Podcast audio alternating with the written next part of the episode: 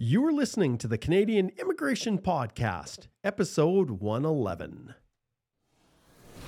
The Canadian immigration process can be complex and frustrating, with the Canadian Immigration Department making it virtually impossible to speak to an officer there are a few places to turn to for trusted information. The Canadian Immigration Podcast was created to fill this void by offering the latest on immigration law, policy, and practice. Please welcome ex immigration officer and Canadian immigration lawyer Mark Holthe, as he is joined by industry leaders across Canada, sharing insight to help you along your way. Well, everyone, welcome back to another episode of the Canadian Immigration Podcast. I am here in the lovely province of Alberta. I'm located in Lethbridge, and my guest Igor is up in Calgary. How are you doing, Igor? I'm doing great, Mark. How are you? I'm doing fantastic. So, in episode 110, we talked about the good, the bad, and the ugly of CUAET. We're going to dive a little bit deeper into this episode, and we're going to talk about the four biggest problems with the CUAET program itself. And uh, Igor, maybe for those who are maybe jumping on as a uh, maybe they didn't watch or listen to episode 110, can you give a little bit of an overview about CUAET quickly, what it is? Yeah, so CUAET is Canada Ukraine Authorization for Emergency Travel. It's a combination of visitor visa with the open work permit program. And so essentially, the barriers to uh, to actually qualifying and being able to participate in the program were very low. And so pretty much anyone that met the initial threshold was able to go through. And obviously, when you have a program that's kind of rough and tumble like that, where there wasn't a lot of time to really think through everything, and let's face it, there was a huge political motivation behind it as well. Um, it's created some problems. And uh, this is what we're going to talk about today some of these top four challenges. Um, well, why don't we why don't we jump into the very very first one in terms of medicals? Yeah. So when they designed CUAET, because they wanted to allow as many people as possible really quick, they wanted to simplify the process as much as possible. And because tons of Ukrainians were filing applications all at the same time, they wanted to process those people fast and to minimize the requirements, remove the barriers, such as the necessity to have a medical exam. So, how it was structured you apply for a visitor visa through CUAET program, you apply for a work permit within the same application, and then once you arrive into Canada, they, they would give you 90 days to complete the medical exam once you already in Canada. So the problem that arose with this decision is that many, many people who were otherwise inadmissible eventually landed in Canada with hopes to build a future in this country. But many of them don't realize that they are inadmissible and that it's one thing to come into Canada under CUAET program, but it's a totally different problem staying in Canada as a permanent resident. Many of those people who came under CUAET they don't have a shot of staying in Canada unless they can overcome this medical inadmissibility issue.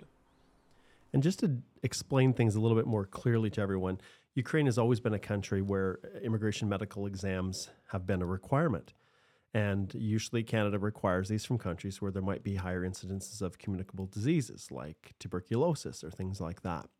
And so, when individuals come and they arrive at the port of entry and they're given instructions Igor, what kind of follow up does IRCC do if they actually don't go through and do the medical in 90 days? There is no follow up. That's another so, challenge. So I think we've had some people that have maybe not been as diligent in getting their medicals done, right?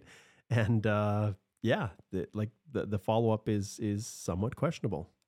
Yeah, there are people who are motivated to do medical exams because they come here with aspiration of staying in Canada as permanent residents. Those are motivated to do medical exams right away without any delays.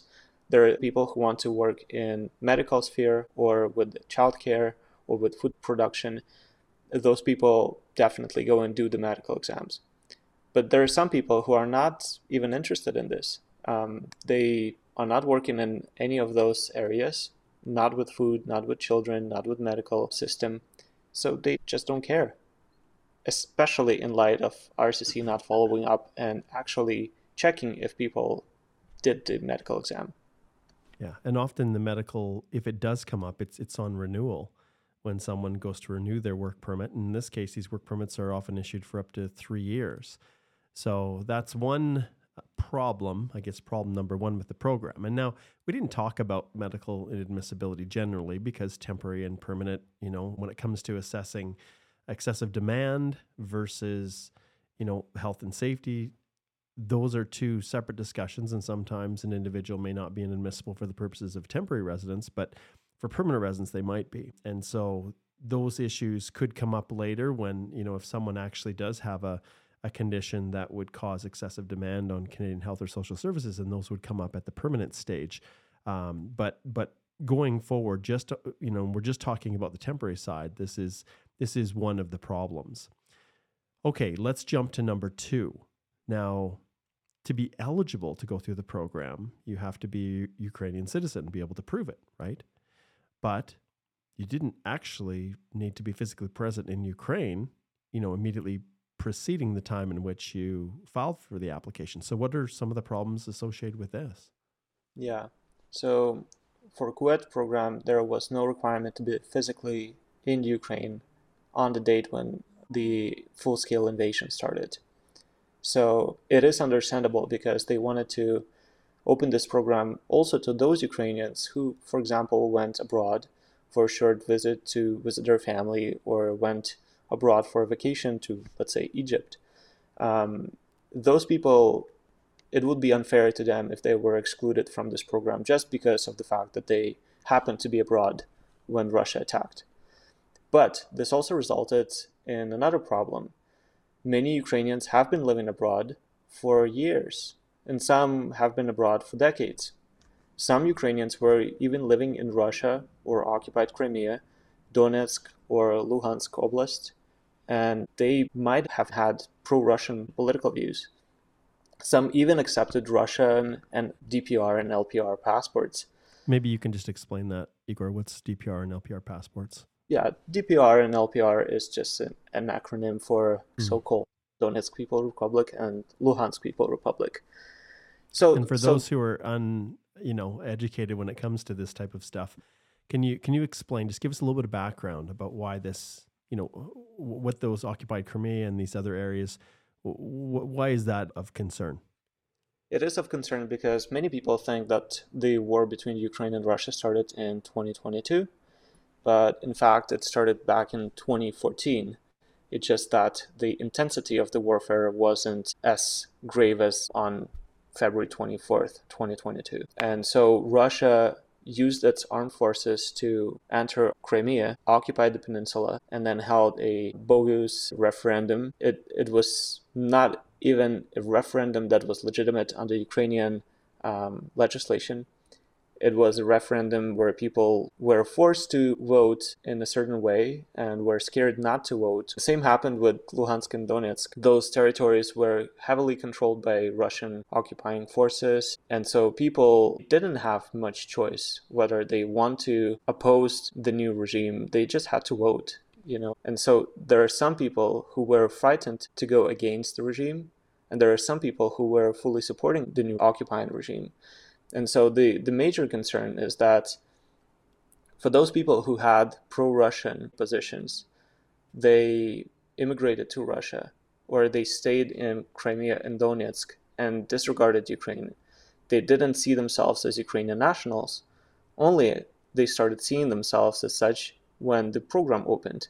So we had an incident here in Alberta last summer when a group of hikers went on top of Mount Yamnuska they encountered a person who was aggressive towards them because they exposed Ukrainian flag. And so he came up and said that this is a terrorist flag and I don't support Ukraine and I'm from Donetsk. And so he was not only aggressive, he was pushing people, poking people. And so there was a huge, huge uh, unrest in Facebook community among Ukrainians trying to identify how did they get to Canada? If they're so anti-Ukraine, how did they come to Canada? Did they just use the CUAET program just to get the visa and use their passport just to take benefit of this whole program? So Canada might invite not only Ukrainians who try to escape the war, but might also welcome tons of people who actually pro-war. That's, that's an interesting take. Definitely not one that anyone is talking about at this stage. And it's interesting when you look at these challenges with CUAET.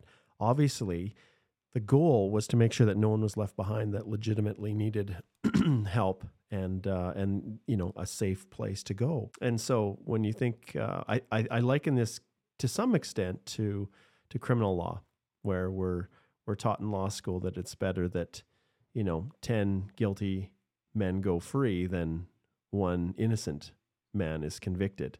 And uh, you know, to some extent, I guess that's the same principle applies here. The goal is to try to help as many people as possible, and not exclude someone that need, needed assistance. And in the process of doing so, you could get individuals that you know were able to benefit from the program that you know for which it was really not intended to extend support and and you know assistance. So. I also get tons of emails on Facebook from Ukrainian nationals, and they like, we live in Norway for the last 10 years and now we want to come to Canada. Or we live in Poland for the last 15 years. My child is a Polish citizen. My child is like five years old. He has never been to Ukraine. Can he come over with me? Those are the questions that put some doubt whether this program was designed correctly in the first place. Mm-hmm. Now, just to give the listeners a little bit of an update, um, we talked about this last episode, the statistics but we're closing in on almost a million applications, are we not, for this CUAET visa? And yeah. uh, like you've identified, individuals will be coming. All the all that's required is that you can prove you're uh, a citizen of Ukraine. But it's also extended to, and this is potentially our, our third problem. And you know, there there's, I guess, it, it's hard to describe it as being a problem, but there are problematic issues that are associated with this. Uh, and it's extending to uh, family members of Ukraine nationals. And so maybe you can talk a little bit about that. Yeah, so the program allows entry to Canada not only to the citizens of Ukraine, but also that there are family members, which are children, spouses, and common law partners. And again, this is an understandable design measure they wanted to open this program to everyone. They wanted to make sure that they don't exclude family members of Ukrainian nationals. So let's say I have a friend who's a Nigerian citizen and he is a father to three children. Um, and he was living in Ukraine for the last 10 years as a permanent resident. And his wife is Ukrainian. So that would be unfair to exclude him as the father of Ukrainian children and not allow him to come to Canada and his wife would definitely not benefit from this whole measure if her husband would not come with her. So this is an understandable design of the program, but it opens the door for lots of problems. It opens the door to fraud, and we know of instances where Ukrainians get married for a fee, um, marriage of convenience, they uh, fake common law relationship for money, and this actually resulted in the recent storm in the RCC processing the applications where lots of foreign nationals who were claiming common law relationships with Ukrainian nationals, all of a sudden they started getting procedural fairness letters because RCC suddenly became aware that, hey, this is a room for a very, very big fraud. Yeah, there's definitely, and this is not, uh, it's not surprising, right? It doesn't matter if it's Ukraine nationals through the CUAET program or you know, or or citizens of any you know other country where there's an opportunity to come to Canada, and the situation you're in is not great in your country. People are going to be willing to do whatever it takes at times to actually come and uh, through whatever means in marriages of convenience, you know, the the fake common law relationships. Those are all um, target areas no matter what the application type is. So it's not surprising finally that they're trying to curtail this. And I think they drastically underestimated the number of applicants that would be coming through the program. And now they're trying to do the best they can to to correct some of those problem areas that were, um, I guess, unintentionally uh, created through the speed at which the program was released. Okay. That's so we've got that as a challenge. The last one is the handouts, the money that's being given. And uh, talk a little bit about that. Yeah. So because lots of Ukrainians never expected to go to Canada in the foreseeable future, and it was unexpected that Russia would attack. People did not have money even to buy flight tickets to Canada, not to say the money to establish themselves in Canada upon arrival. So what Canadian government did, they allowed a 3,000 one-time payment uh, to all Ukrainians, to all adults, and $1,500 for a minor child. So all you have to do is you have to come to Canada, get your social insurance number, open your bank account, and then you apply online to get this one-time payment. It can be done within a day. So this opens a room for fraud and scam again.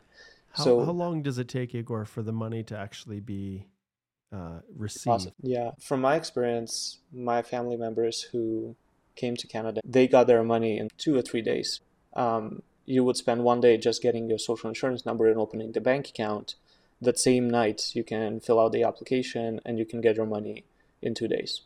So this created an opportunity for some people to come over to Canada, let's say for a couple of weeks, uh, to visit Banff, Canmore, explore the Rockies, you know, or just visit their friends, apply for $3,000, and then hop on a plane and fly back to Europe, where they used to live for the last 10 years. They don't even fly to Ukraine, they fly to their permanent residence in, let's say, Poland or Germany but with $3,000 in their pocket. Even if the flight tickets would cost you $2,000 and the time that you spend in Canada would cost you $1,000 for food or accommodation, your vacation is paid off by those $3,000. And if you come as a family, you can even earn some money.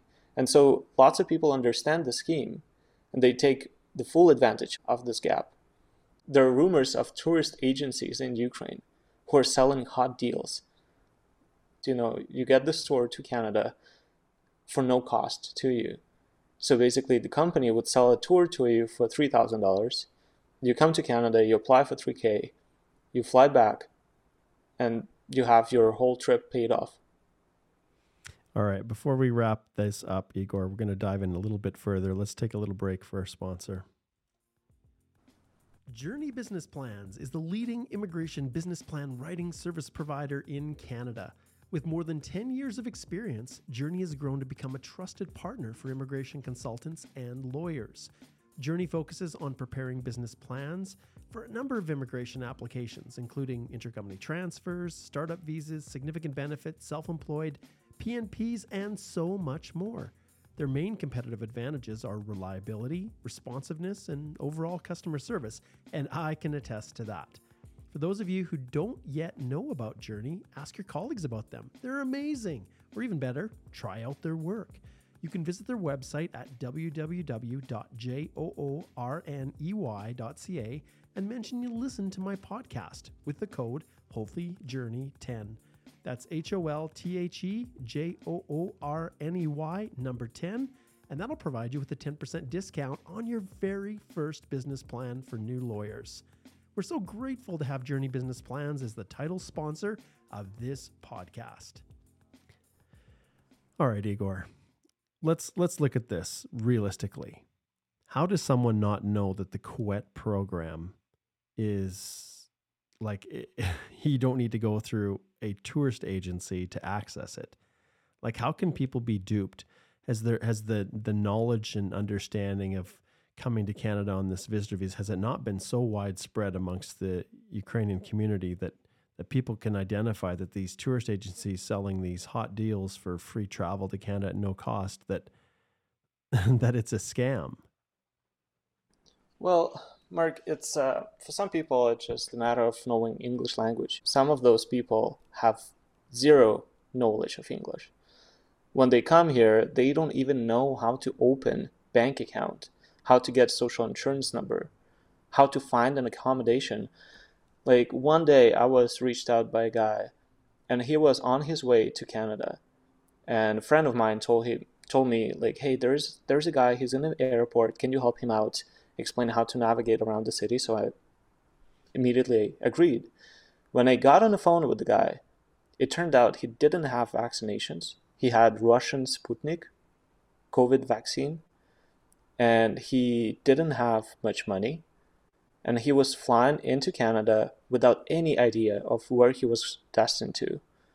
And I told him like, "Hey, you would need to quarantine." And that was back in back in the days. And he's like, "Where do I quarantine?" And I'm like, "You book a hotel."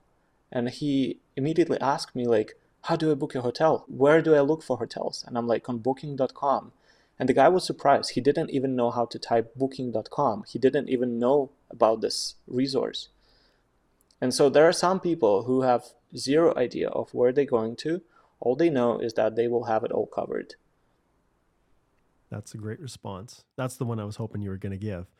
You know, sometimes us being here in Canada, we see all of the media coverage and everything, and the reality is that it's, uh, yeah, it's it's not so easy if you don't speak the language.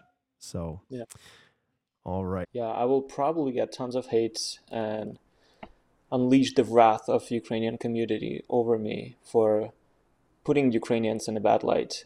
And um, I just want to explain I am myself Ukrainian, and I sometimes feel ashamed as well of those people who are bad representatives of our country. And I'm not saying that all of Ukrainians take advantage of this program, use and abuse it in every possible way. It's those few people who benefit from this program and take full advantage of it in the wrong way. There are lots of people who actually benefited from this program, and without this program, they would not have a chance of establishing themselves in Europe or any other country or staying in Ukraine. And so, as you, Mark, mentioned from the criminal law, maybe it is a good thing that you would allow 10 wrongdoers into Canada just for the sake of saving one person who needs help and actually deserves help. And in reality, this is why we started the podcast, everyone. We did this for the specific reason to help bring awareness to these issues so that people are not exploited, so that they can understand that these hot deals with the travel agency that's no cost to you um, is, it, you know, there's something untoward about that.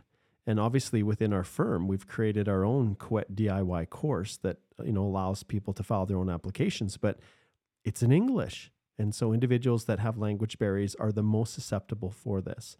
Um, and then you look at the the new entrepreneurs, I guess if we want to call them that, Igor, that come to Canada and then say, "Hey, I'm going to start offering a guaranteed Canadian visa for a fee." And then they have their compadres back in uh, you know in Ukraine or wherever that are you know that are hooking up the people and you know making connections. And who knows maybe they're in Poland maybe they're in other countries. Um, but uh, yeah how, how, what what last final comments would you make to to warn people or advise people with respect to these types of of shams? Yeah there are some I would call them entrepreneurs who are not um, tourist agencies, who are not immigration consultants, not immigration lawyers, those entrepreneurs offer you to get a visa for a fee. And even if you don't plan to come here, they say, hey, having a Canadian visa in your passport is very good because you can then apply for American visa and they will look at all of your visas that you have in your passport and they will more eagerly approve your next visa if you have a Canadian one. It's sort of like, you know, when you applied for Schengen visa back in the days. The more visas, the more travel history you had, the more compelling the evidence was to the officer that you will eventually leave Schengen area. Same is with Canada right now. If you have a Canadian visa, the likelihood that your Australian visa or US visa or visa to Japan will be approved is much higher. And so they say, why don't you get a visa? It's it's going to cost you $50 and it's going to take one day of your time. You just send me the documents. I will fill everything up for you. You don't even need to create an account. I will do it all on my own account. And you will guaranteed get a visa. And so think about it. You get a 10 year visa to canada. You don't think of coming to canada right now but who knows what's going to happen in 10 years and that was the initial term uh, of validity for CUAET visas. They would issue a visa until the expiry of your passport or for 10 years, which was earlier. And so people would eagerly apply, and that would create a terrible backlog, terrible delays in processing of the application. So there is no surprise that we have almost 1 million applications and only 190,000 people came to Canada. The rest just wants to get visa just for the sake of it. And maybe they will come, but some did not even plan on coming at all. So you can see, yeah, it'll be interesting to see how this all plays out. But this is just part, you know, part two of our story, part two of this, uh, these uh, podcast episodes that we're doing on the CUAET program. There are many people that are here that are really, really wanting to to find a way to stay, and there where there's a desire to do that, there's these same scammers out there trying to take advantage of it and, and, and exploit them. So in future episodes, we are going to specifically address the real tangible options for people to talk about in detail the types of permanent resident pathways, talk about locations in Canada where it may be easier for someone, let's say your language abilities are not as as good, where some provincial nominee programs are less focused on on high language and high human capital um, we're going to talk about those in future episodes. So let's, uh, yeah, so we'll wrap this up now. But thanks, Igor, for this little update. And uh, yeah, it's there. There are problems with the program. You know, we talked about the medical exam um, not requiring those up front. Uh, the that you didn't have to be physically present in Ukraine when the war broke out, when the invasion happened.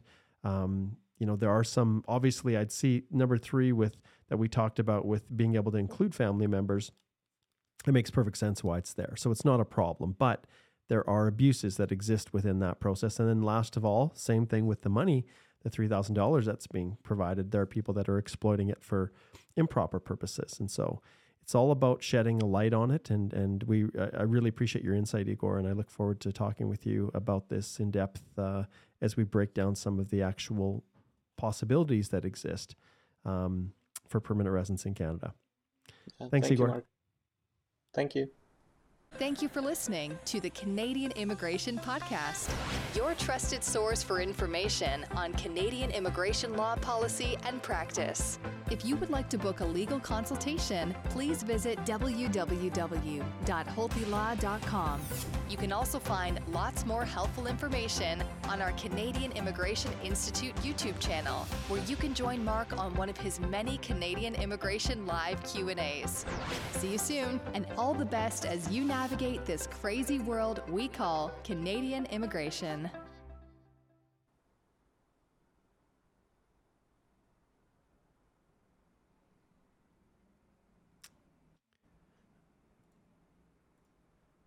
Okay, I think I